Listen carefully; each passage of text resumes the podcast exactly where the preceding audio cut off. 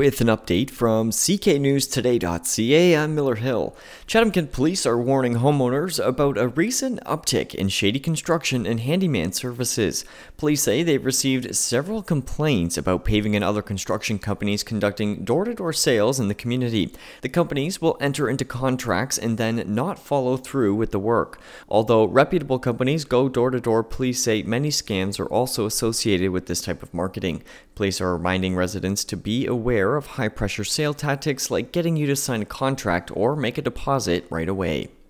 A long-standing Chatham fundraiser will be celebrating 20 years with an in-person return after 3 years of virtual events. The Festival of Giving will take place on June 3rd at Sons of Kent Brewing Company. Earlier this year, the Children's Treatment Center Foundation of Chatham-Kent announced the festival would be changing hands this year. More information, such as this year's beneficiary, will be released at a later date. Entertainment and special guests are also still to be announced. If you're a fan of Andrew Lloyd Webber, there's an upcoming event in Chatham that might just be of interest to you. Music of the Night, a concert tour showcasing Webber's work, will take place on April 1st at the Kiwanis Theatre in Chatham. Tenor Ty Carew says the tour recently made its way through British Columbia and is now making its way to this side of Canada. I am super excited. I've been asking all of my friends about what I should be packing in terms of for the weather to prepare myself.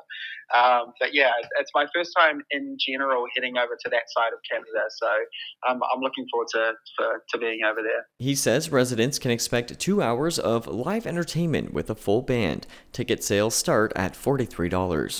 And if you're crossing the border at any point this March break, the Canadian Border Services Agency has some tips to make your trip a lot smoother. The CBSA suggests checking ahead for wait times and looking at more than one point of entry for options. You can also travel during non-peak times such as the early morning or late at night. And parents or guardians traveling with children but not together should bring a letter authorizing the person to bring the child over the border.